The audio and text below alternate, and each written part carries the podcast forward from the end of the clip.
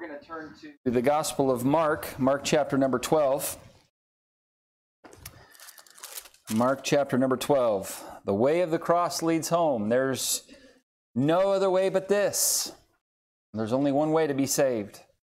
Not through being a member of any church, including Cornerstone Baptist Church. You're not going to get to the gate of heaven and God's going to say, okay, why should I let you into my heaven? And you're not going to be able to say, well, I was a member of Cornerstone Baptist Church. He's going to say, that's nice. That doesn't get you in here. Only through the blood of Christ shed on the cross could we be saved. Mark chapter number 12, and we're going to read and study this morning verses 28 down through verse number 34. Mark 12, 28 through 34, the Bible says this, "And one of the scribes came, and having heard them reasoning together, and perceiving that he had answered them well, asked him, 'Which is the first commandment of all?' And Jesus answered him, 'The first of all the commandments is, Hear, O Israel, the Lord our God is one Lord. And thou shalt love the Lord thy God with all thy heart, with all thy soul, with all thy mind, with all thy strength. This is the first commandment. And the second is like, namely this, Thou shalt love thy neighbor as thyself. There is none other commandment greater than these.' And the scribe said unto him, 'Well, Master, thou hast said the truth. For there is one God, and there is none other but He. And to love Him with all the heart, and with all the understanding, with all the soul, and with all the strength, and to love his neighbor as himself, is more than all whole burnt offerings and sacrifices.' And when Jesus saw that he answered discreetly, he said unto him, 'Thou art not far from the kingdom of God.' And no man after that durst ask him any question." And let's pray together. Lord, we thank you for your word. Thank you for the time together already today. But Lord, now as we turn our attention to the holy word of God, I pray that you would help us to understand what this passage is saying. And, Lord, I pray that we wouldn't just be good hearers, but that we would be good doers of what we hear, that we would allow the word of God to penetrate our hearts and to change our lives. And Lord, I pray that you would give us all wisdom to that end. I pray, Lord, also that you would help me to articulate clearly the truth here. And I pray these things in Christ's name. Amen. Thank you. You may be seated. The title of the message this morning is The Main Thing. The Main Thing. Now here we go again. We've been walking through chapter 11 and 12, and we see all these different people coming to the Lord Jesus Christ with questions, trying to trip him up. Well, in verse number 28, let's look here at what happens after Jesus, and last week we looked at the ridiculous resurrection riddle, if you remember that, when the Sadducees, who did not believe in the resurrection, and that's why they were sad, you see, and they came to Jesus. I know that joke never gets old, I guess. I've heard it so many times, it kind of has gotten old. But anyway, it's a great way to remember who the Sadducees were. Well, they come to Jesus and they form this ridiculous riddle regarding this lady who marries a brother, one of these men, and he has 6 other brothers. Well, he dies, and one by one they all die, and no children. And finally, they drop the bomb in verse 23.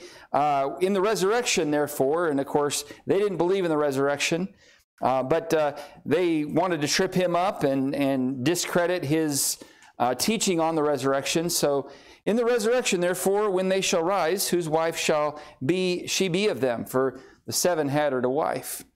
I remember Jesus said, "Hey, you err because you don't know the scriptures or the power of God." And see, when they rise, when they rise, by the way, not if they rise, when they rise, they're not going to marry, they're not given in marriage, but we're going to be like the angels which are in heaven.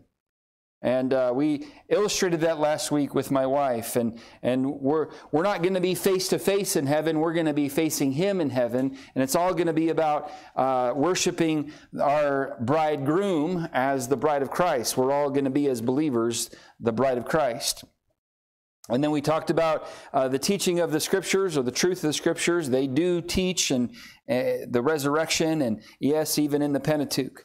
Well, verse number 28, one of the scribes was listening to all of this, and he was part of the conversation. I don't know, he wasn't probably the one who formed this question. He was just innocent bystander there, listening to what Jesus was going to say and how he was going to respond to what was going on here. And so, verse 28, one of the scribes came, and having heard them reasoning together, and perceiving that he had answered them well. So he was not really one of the group that was trying to trip Jesus up. He was just kind of more just listening and a fly on the wall, so to speak. And he was impressed with how Jesus answered all the questions here. He perceived that he had answered them well, and so he says, you know, I have a question of my own. Now, it doesn't give any indication here in the book of Mark that he was trying to trip Jesus up in this question.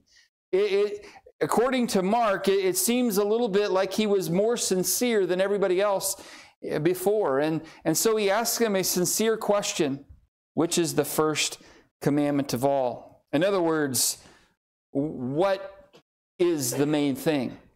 Because you see, there are 613 laws in the Old Testament. 613. And there was constant debate about which one was most important, which ones really needed our priority, and the other ones could be kind of dismissed a little bit. And so here he's wondering what Jesus will say when he asks him, what's the main thing? What's the first commandment of all? What should get our priority? And so this morning, I want us to consider three very important aspects as we walk through this passage and consider what the main thing is. And first, let's look, number one, here at the commandments. And yes, there are plural commandments here. The scribe asked, which is the first commandment, singular, of all? But Jesus here goes and gives two of them. In verse 29, let's look first here at the supreme commandment. Jesus answered him, the first of all the commandments is, Hear, O Israel, the Lord our God is one Lord. And thou shalt love the Lord thy God with all thy heart, with all thy soul, with all thy mind, and with all thy strength. This is the first commandment. So he first starts with a quote from the book of Deuteronomy, chapter number 6 and verse number 4, where he says, Hear, O Israel, the Lord our God is one Lord. This was called the Shema, a prayer that devout Jews repeated on a daily basis. And they quoted this passage every day to remind them that Jehovah God alone is the Lord. And of course, it's a good idea for us to make sure that God has given His place of preeminence in our lives as well. Sadly, the Lord is often given a backseat in our day-to-day lives. So we're here today worshiping the Lord, but do we on Monday and Tuesday and Wednesday, Thursday, Friday, Saturday still keep Him as the first and most important part of us? So if we are to love Him above all else, there are some areas we need to concentrate on. In verse number 30, Jesus continues on with this commandment. Not only is the Lord our God one Lord, which is in contrast to all the different idol worshipers that were there, that were in Egypt at that time that God gave the law. But now he goes on and says, okay, you also need to love the Lord thy God with all thy heart, with all thy soul, with all thy mind, and with all thy strength. So we got to love the Lord, and all of us would say, oh, I love Jesus. When Brother Randy asked, how many of you love Jesus in here? I think pretty much every hand went up. Okay, but here is the extent into which we are to love the Lord. We're to love the Lord with all our heart. This means with every emotion and the affections of our hearts, we are to love Him first and foremost. He is to be the supreme love of our lives. So we are to love Him with all of our heart, with all of our soul. This is every thought that we have. With our thoughts are all in obedience to Him, and no thought comes more important than He does. With all of our mind. This means every decision needs to be pleasing to the Lord. with all of our strength, every deed, every action that we do, we do all for His glory and for His pleasure, with all of our strength. John Gill said this. He said that we are to love Him with all the powers and faculties of the soul, or with the affections, as under the influence and guidance of the more noble faculties of the soul, the mind, the understanding, judgment, and will. And when he says, with all thy strength, John Gill says this, with all thy might, that is, with the greatest vehemency of affection, in the strongest expressions of it, and with all the strength of grace that a man has. In other words, we are to love Him with all of our being. Now, I know all of us, or none of us here, fully do that on a regular basis 100% of the time, which goes to show that we need a Savior. But this is the first and great commandment, to love the Lord thy God with all thy heart and with all thy soul. Now, notice here in verse number 30, thou shalt love the Lord, and there's a three-letter word there that starts with the letter T, the Lord thy God. See, there's a relationship here. There's a personal relationship that this word indicates here. And so I like to just ask, is He really thy God? Is He really your God? Does He really belong to you, and do you belong to Him? We are to love the Lord thy God, and there needs to be a personal relationship. And when there is a personal relationship, then you can really effectively love the Lord. But when there's not that relationship, it's very difficult to love somebody you don't really know. The Lord thy God. Now, love for God should be the supreme love in our lives, that we love God more than anything else. That we love God more than sports, more than money, more than power, more than entertainment, more than religious rules, and more than pleasure, more than houses or lands. We are to love the Lord our God more than anything else. But we are also to love the Lord our God more than anyone else, or more than even our spouse. And I love my wife. We have a great relationship, but my love for God needs to be more than my love for Julie. And love for God needs to be more than our love for our parents, more than our children, and even more than our grandchildren, more than friends. We are to love Him more than anything else and more than anyone else. We are to love Him above all. Now, why should we love God? Well, obviously, it's commanded that we would love God, but also because of all that He has done for us. Because, my friend, I don't know if you've checked recently, but God has blessed us immensely. And not just because we're an American. I mean, that is another set of blessings that come with that. But because of what He did for us on the cross of Calvary. Because of the health that He has granted us. Because of allowing us to be part of a local church like this one. And not to mention some of the other physical blessings. Some of us have pretty nice homes. Some of us have pretty nice vehicles. Some of us are wearing pretty nice clothing. God has been very gracious and good to us. And certainly He deserves our love. I read about two golfers. And they stepped up to the first tee on St. Andrew's Golf Course in Ardsley, New York. One of America's oldest golf courses. The older man was a kindly man who played a really thoughtful, deliberate game. The younger man was full of pride and impatience. On the first hole, he badly sliced the ball and ended up losing his ball in the tall grass. And so he shot another one and ended up having a score of 8 on that hole instead of 4 or 5. Now on the second tee, he began to lecture the caddy. Hey, keep your eyes peeled. I'm not here to do your job for you.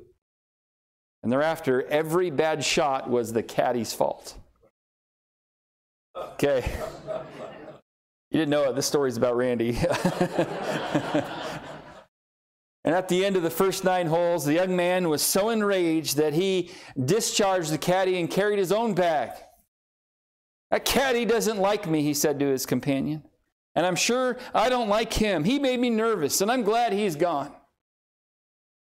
Well, after several holes had been played without a word, the older player broke the silence. He said, several years ago, there was a little kid from Yonkers who came up here and was taken on as a caddy. He was a wonderfully sweet-natured little boy.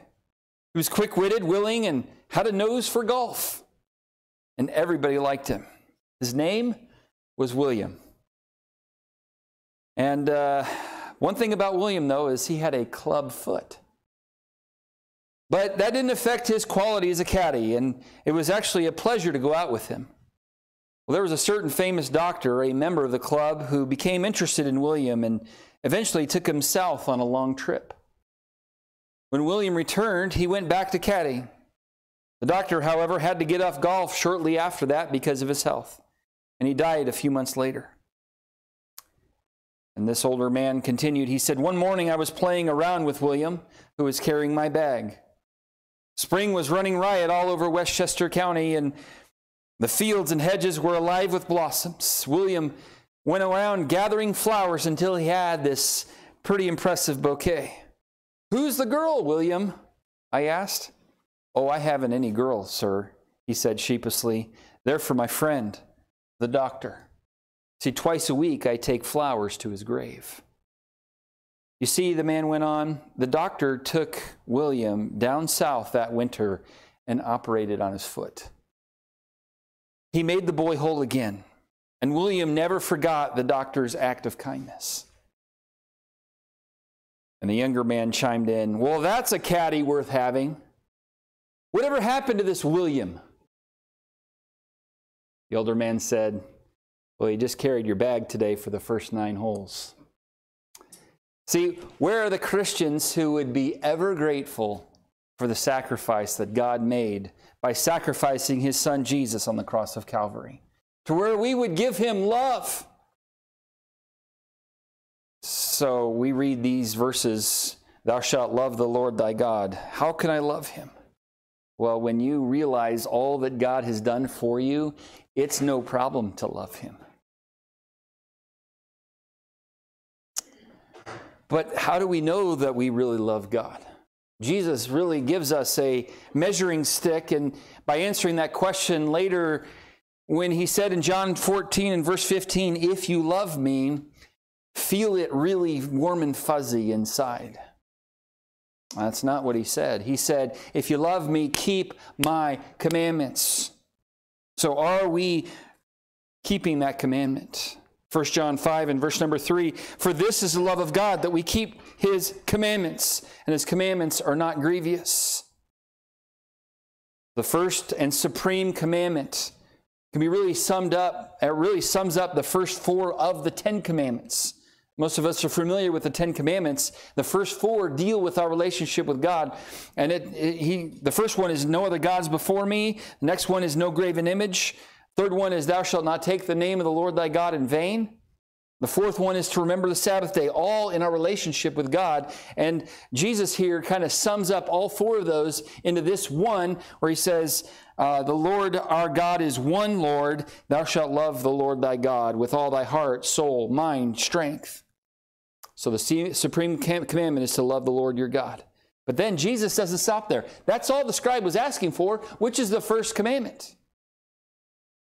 Jesus didn't stop with just the first one. He goes on in verse number 31 to give them the second commandment. So we have the supreme commandment, but then the second commandment is found in verse number 31. The second is like, namely this, "Thou shalt love thy neighbor as thyself. There is none other commandment greater than these." And here Jesus quotes from Leviticus chapter 19 and verse number 18. If you have a reference Bible, you may see that cross-reference in the next to that verse. Now, see, once we realize God's love for us and we're striving to love God supremely, what's going to happen? We're going to naturally want to love others as ourselves. 1 John 4, verse 11 says, "Beloved, if God so loved us, we ought also to love one another." And here's the deal. A lot of people say, "Oh, I love Jesus," but then they have problems with their neighbors. If we're going to really love the Lord properly, it's going to be evident in the fact that we love also our neighbor as ourselves. And if you recall, in the book of Luke, when the question came to Jesus, "Well, who then is my neighbor?" I'm guessing they may regretted asking that question, but I'm glad that he did, because Jesus gave us a definition of who our neighbor is. Our neighbor is everyone. Whether they can do something for us, whether they are just exactly like us or not. And you read that story in the book of Luke, and you're going to find that the Samaritan gave pity upon a Jew. And that didn't ever happen. The Jews had no dealings with the Samaritans. And yet the Samaritan was willing to, just because he wasn't like him, didn't mean he wasn't willing to help him. He did help him. And he was willing to sacrifice and to give without expecting anything in return. This is what loving others is all about. By the way, the greatest way we can love others and show our love for others is by telling others the truth of how they can go to heaven, how they can be forgiven. And so if you really love your neighbor, you're not going to have a problem coming out on all church prayer and outreach. You're not going to have a problem taking a group of, or a stack of flyers and going around and inviting people to church and getting people the gospel. Why? Because you love God enough that now you're also loving your neighbor enough to tell them the truth. Here's the thing.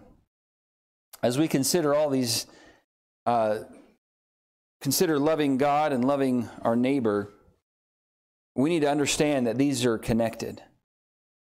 When we rightly understand that God loves us, it's going to compel and constrain us to love Him supremely.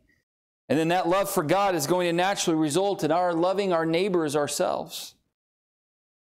And when we're not loving our neighbor properly, then, I hate to break it to you, but we're not loving God properly.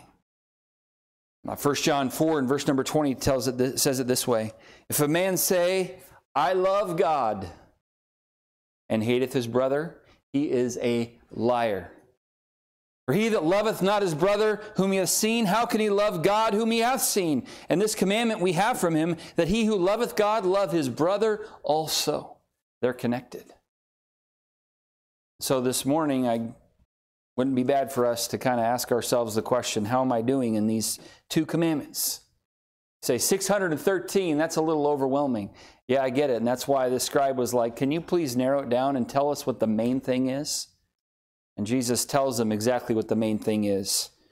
Love the Lord thy God and love your neighbors yourself. How are we doing in just those two? You have two questions on the test this morning. Better answer them. Because Jesus says, there's none other commandment greater than these. Loving your neighbors yourself, by the way, encapsulates the other 6 of the 10 commandments. Commandment number 5 through number 10. And he kind of narrows it all down. God actually narrowed it down in those 10 in the book of Exodus. And now Jesus narrows it down even further to just those 2. Loving the Lord thy God and loving your neighbors yourself. And so as we consider the main thing this morning, what is the main thing? The main thing is loving the Lord with all our heart, soul, mind, and strength. And then loving our neighbors ourselves. That's the main thing. Then I want us to see number 2 here, not only the commandments, I want us to see as we continue through this story, the comparison. Pick it up in verse number 32. So as Jesus gets done going through these 2 commandments here, the scribe said unto him, well, Master, thou hast said the truth. So he is agreeing with Jesus, and according to this passage, it seems as though there's a sincere heart, a genuine heart. He's not trying to be a jerk here. He's honestly agreeing with the Lord here. Well, Master, thou hast said the truth. There is one God, and there is none other but He. And to love Him with all the heart, with all the understanding, with all the soul, and with all the strength, and to love his neighbor as himself. He said, you've said all that, and he said, is more than all whole burnt offerings and sacrifices. So now the scribe is comparing the 2 commandments that Jesus said, the main thing, to all these burnt offerings and sacrifices. And he said, I agree with you that is the main thing, and the burnt offerings and all these other sacrifices, they may be important, but they're not the main thing. See, the attitude, here's the deal. The scribe got it right. And brother, if you want to put that next slide up. The attitudes and affections of the heart are more important to God than the actions and appearances of the outside. And that's what the scribe was saying. I mean, all the burnt offerings and the sacrifices that everybody was going around doing in the temple and just kind of going through their normal routine. But to love the Lord thy God with all the strength and all the heart and all the understanding and to love his neighbor as himself, that is more than all whole burnt offerings and sacrifices. And so in this, we learn that God does care more about the condition of our hearts than he does about our outward appearance. 1 Samuel 16:7, as Samuel looked upon Jesse's sons, and he saw Eliab, who was the oldest of the bunch, and Eliab looked like he was the guy to be the next king of Israel. Here's what God said to Samuel. Look not on his countenance or on the height of his stature, because I have refused him. The Lord seeth not as man seeth, for man looketh on the outward appearance, but the Lord looketh on the heart. So people in that day, in Jesus' day here, when the scribe and him were having this conversation, people there outwardly looked fine. They had all the right clothing, and they were doing all of the right things. And they seemed to be very religious, and they seemed to be very spiritual, but the truth of the matter was their hearts were far from them, or far from the Lord. Jeremiah 17, verse number 10, God says this, I, the Lord, search the heart. I try the reins, even to give every man according to his ways and according to the fruit of his doings. 1 Chronicles 28:9, and thou, Solomon, my son, know now the God of thy father, and serve him with a perfect heart and with a willing mind, for the Lord searcheth all hearts and understandeth all the imagination of the thoughts. So God cares most about the attitudes and affections of our hearts. Why? Because he knows that if our hearts are right, then the rest will be right too. Solomon, the wisest man to ever live, other than our Savior, said this, keep thy heart with all diligence, for out of it are the issues of life. So what goes on in our hearts is going to eventually come out in our actions and appearance. See, everything flows from the heart. Solomon later said this, for as he thinketh in his heart, so is he. What you see on the outside is not really who I am. Who I am is what's going on the inside. And it was Jesus who said in Luke 6:45, a good man out of the good treasure of his heart bringeth forth that which is good. An evil man out of the evil treasure of his heart bringeth forth that which is evil. For of the abundance of the heart his mouth speaketh. So what's going on in our hearts is going to eventually come out in our lives. Now, this is, of course, not to say that actions and appearance do not matter at all. In fact, there is instruction throughout the Bible, and yes, even in the New Testament for Christians regarding our actions and appearance. We are told that we are saved unto good works, remember? And we're also to be zealous about good works. And there is instruction about our appearance. To the Christians in Corinth, Paul talked to the men about the shame of having long hair and not covering their heads. In 1 Timothy chapter 2 and verse 9, Paul gave instruction to the women that they would adorn themselves in modest apparel. But the overall emphasis in the Scripture is on the condition of the heart. See, there were too many people in that day who focused on the outward ceremonies and rituals, thinking that God was pleased with them while their hearts were far away from him. Well, that was then. This is now. That doesn't happen now, does it? Yes, it does. There are people still today who struggle with this, who think that God is pleased with them just because they get all gussied up for church and darken the doors of the church house. And so they check their religious box for the week, and they go live like the devil the rest of the week. God is not impressed with that. See, God cares about what's going on the inside, not just the outward. Is he concerned about the outward? Yes, there's instruction regarding that. But that's not the emphasis. David, King David, recognized this truth. If you turn, hold your place here in Mark 12. We'll be back here in a minute. If you go to Psalm in chapter 51, the 51st Psalm.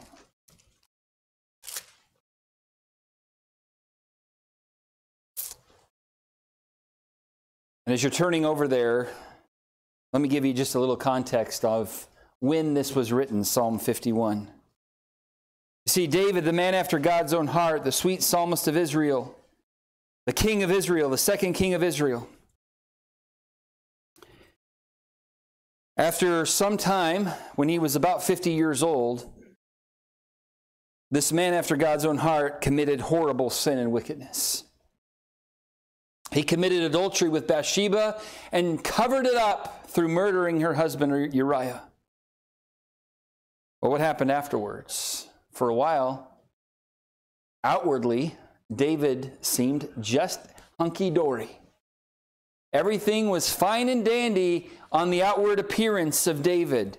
He continued to be king. He continued to go through the religious motions that he had gone through over and over again. He put on a pretty good show. He was a pretty good actor. But deep down, no one knew it, but deep down inside, there was tremendous guilt and pain. Finally, one day, he was confronted by the man of God, the man by the name of Nathan. As Nathan the prophet declares to David the powerful and piercing words, "Thou art the man." David immediately breaks down in remorse and repentance over his sin, and would soon after pen the words to Psalm 51. Now let's read through a few of these verses here. Verse 1, "Have mercy upon me, O God, according to thy loving kindness, according to the multitude of thy tender mercies. Blot out my transgression. Wash me thoroughly from mine iniquity and cleanse me from my sin. For I acknowledge my transgression, and my sin is ever before me." In other words, I've been going through the motions and everybody thinks I'm fine, but I keep being reminded of my sin. That guilt continues to haunt me day after day. Verse 4, "Against thee, thee only have I sinned, and done this evil in thy sight, that thou mightest be justified when thou speakest, and be clear when thou judgest. Behold, I was shapen in iniquity, and in sin did my mother conceive me." Verse number 6, notice this, "Behold, thou desirest truth in the outward parts." Is that what he said? In the inward parts. "And in the hidden part thou shalt make me to know wisdom." David understood, look, my outward can be all just hunky-dory and everybody thinks I'm wonderful on the outside, but Lord, I know you want the truth in the inward parts of who I am. You want me to be right with you on the inside. So he says in verse 7, "Purge me with hyssop, and I shall be clean. Wash me, I shall be whiter than snow." But then jump down here to verse number 16. Here David says, "For thou desirest not sacrifices, else I would give it. Thou delightest not in burnt offering." Verse 17, "The sacrifices of God are a broken spirit. A broken and a contrite heart, O God, thou wilt not despise."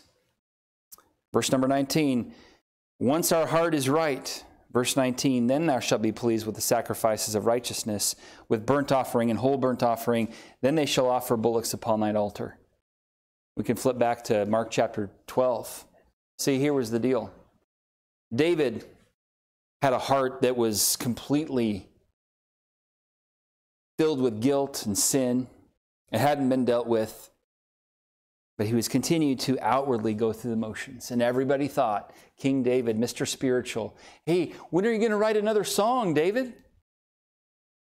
Hey, can you pray for me? I'm going through a difficult time." "Oh, sure." And he was just acting as though everything was going on or going just fine, but it really wasn't. Because inside he wasn't right with God. And going back here to Mark chapter 12, This scribe got it. He said, hey, to love him with all the heart, to love his neighbor as himself, that's more than all the outward stuff that we all have to do. It's not to say the outward stuff is not important. It's just not as important. The inward is more than all whole burnt offerings and sacrifices. See, the attitudes and affections of the heart are more important to God than the actions and appearances of the outside. Again, there is instruction regarding the actions and appearances of the outside. But we need to make sure that in our own lives that we're most concerned about the attitudes and affections of the heart. And so we see this comparison that the scribe makes to these commandments to all the other ones regarding the burnt offerings and the sacrifices. And then I want us to see thirdly, as we wrap this up here, the closeness.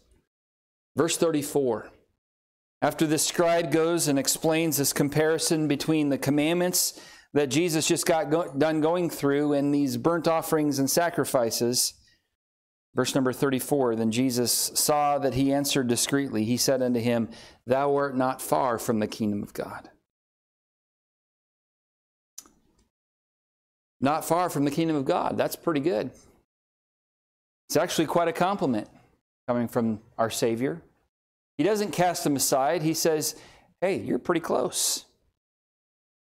And he's certainly better off than the young rich ruler found in Mark chapter 10, if you want to just flip back a couple pages to Mark 10 and verse number 23.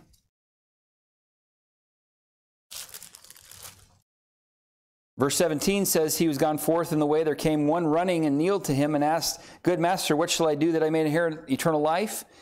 And he goes through some commandments in verse 19, and the guy, this rich young ruler, says, hey, I have observed these from my youth. And then Jesus says, hey, one thing you're lacking, go your way, whatever you have, I want you to sell it and follow me. Verse 22, he was sad at that saying and went away grieved, for he had great possessions. And verse 23, here it is, Jesus' words to those around him, how hardly shall they that have riches enter into the kingdom of God. Disciples were astonished at his words. Jesus answering again, saith unto them, children, how hard is it for them that trust in riches to enter into the kingdom of God? Oh, it's easier for a camel to go through the eye of a needle than for a rich man to enter into the kingdom of God. See, going back to Mark chapter 12, this rich young ruler was far from the kingdom of God. Why? Because of his money and possessions. But this scribe is close to the kingdom of God, which is far better than being far.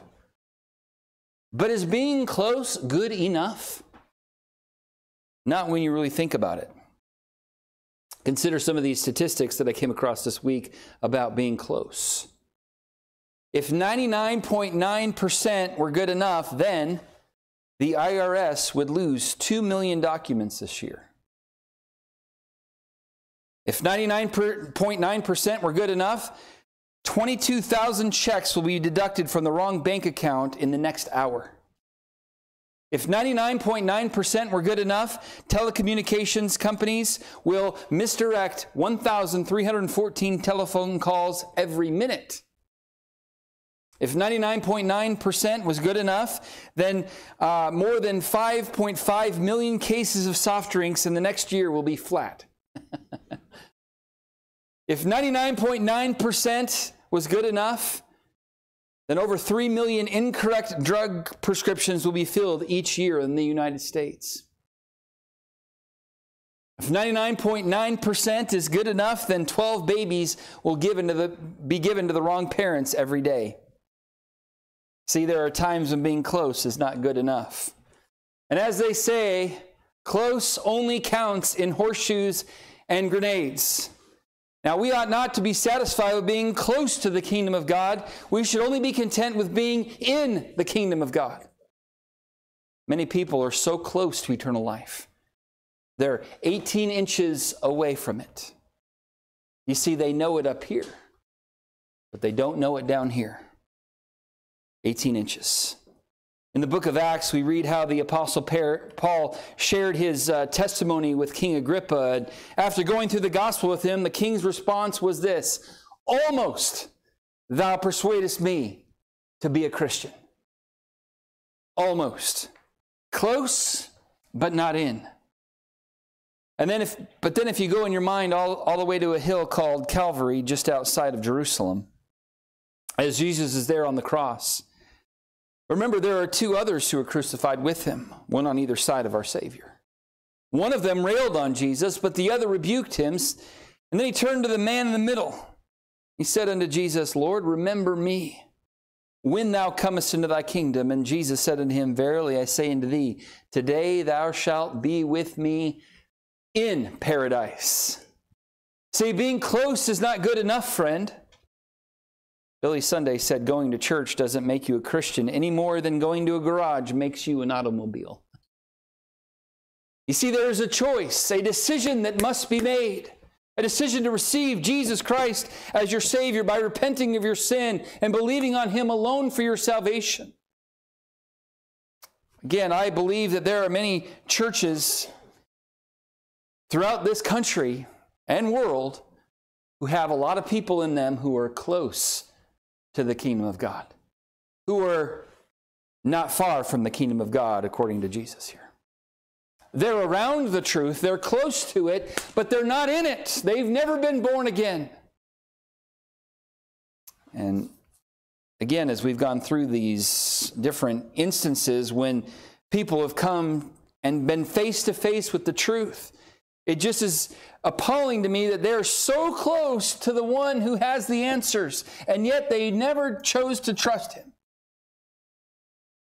I can't help but think that there's people even in this room who maybe grew up in a Christian home and were surrounded by the truth for about 12 years. That was my situation. I grew up in a Christian home. My mom and dad took me to church, whether I wanted to go or not. And I was at church, and I heard the preacher preach, and I heard the gospel I don't know how many times. I was close, but I was not in. Until one day, on Christmas night, I was going through a book that I was going through to go from being a buckaroo to a pioneer at the Royal Rangers. And it asked me, please write the date that you asked Jesus to be your Savior. I remember looking at that going, boy, I know I've heard about it so many times, but I guess I've never done that. I was close, but I wasn't in. And that day I turned my chair around and I prayed and I asked the Lord to come into my heart and to be my Savior and to forgive me my sin. And that day I went from being close to being in the kingdom of God. I wonder if there's somebody here today who's close to the kingdom of God. Stop being content with being close. Stop being content with just being around the truth. Why don't you accept the truth for yourself right here, right now? God's word doesn't ever tell us, hey, take your time on this decision. You might want to weigh it all and study it all out. Now, obviously, study it all out. But look, today is the day of salvation, not tomorrow, not sometime down the future. Joshua said to the people there at the end of his life, he said, choose you this day, not choose you tomorrow. We need to make a decision right now on what we're going to do with Jesus Christ. This man was not far from the kingdom of God, but I don't think we should be content with just simply being close. I think we need to make sure that we're in the kingdom of God. So my question to you is, are you in? Not are you close? Are you in? So today, as we consider this passage, let's remember the main thing. The main thing is to love God with our whole being. And I know I didn't do a great job explaining it, but we need to love the Lord thy God with all our heart, soul, strength, mind, and heart. And then we're to love our neighbors, ourselves. We also need to remember that while God does care about the outward, He's most concerned about the inward heart. And then it doesn't really matter how close you are to the kingdom of God. What matters most is whether or not you are in the kingdom of God, whether or not you've been born again or not. So how about it, my friend? The main thing. Are you remembering the main thing as you go through your life? To love the Lord your God with all your heart, with all your being, and to love your neighbor as yourself? Are you remembering that God is most concerned about the inward heart and the condition of the heart than he is the outward appearance and actions? Let's remember the main thing today. Lord, we do thank you for the opportunity to gather together and to assemble together as people to worship you. Lord, you're certainly deserving of it and worthy of it. And Lord, I pray that you'd help us remember the main thing. Keep the main thing the main thing. That's loving you with all our heart, soul, mind, and strength, and to love our neighbors ourselves. Lord, I pray that you would help us to do so. When we recognize what you have done for us, Lord, it ought not to be a drudgery, a feeling of obligation, but Lord, may we have a desire to love you with all we are, and to let you be our supreme love, and to love our neighbors ourselves. And then, Lord, help us to put that before the other stuff that people see. Certainly that's important, but not more important. So, Lord, help us to make sure that our hearts are right with you most of all. And then, Lord, you told this man that he wasn't far from the kingdom of God.